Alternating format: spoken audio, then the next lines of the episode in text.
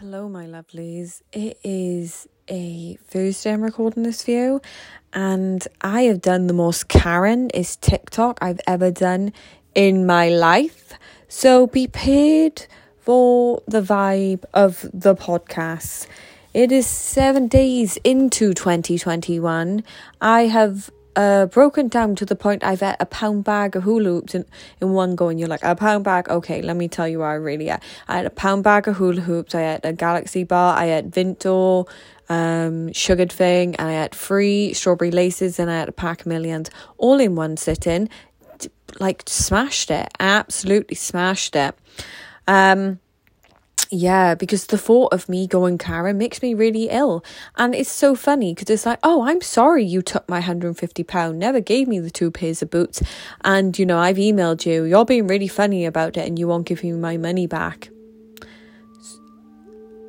People pleasers, I'm calling us out come on man. We gotta do better. So this morning i the only way through it was through it. I had to feel really negative. I wrote down a list. My brain my brain was just like fuck me. You, let, let me get a thought download of my brain. Like and i could feel myself judging I could feel myself judging myself because I know my thoughts and my feelings, and I could feel myself judging myself the whole time and holding myself back. So I wrote, Break, hey KE, I know you are aware you create your own emotions by your thoughts, but we can't let them all out now if you keep judging yourself, you know?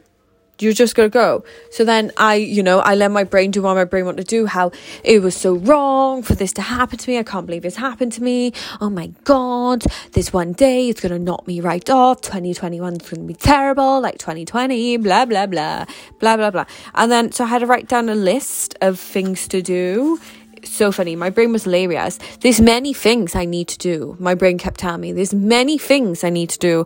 I wrote down the things I needed to go do. Guess how many they were, guys?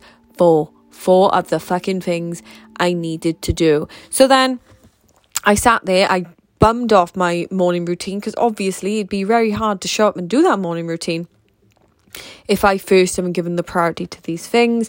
And honestly, now I'm feeling a lot better. I know I can go to bed with this and just let it go. I know I've done everything I needed to do.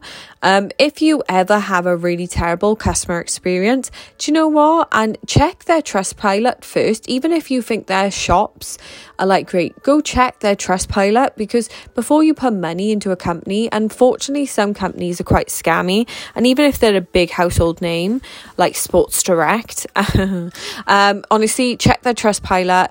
Um, and especially if you look at their customer services and they don't have a telephone line or the telephone line don't work properly and they try and suggest you to write to them, uh, that's a big red flag.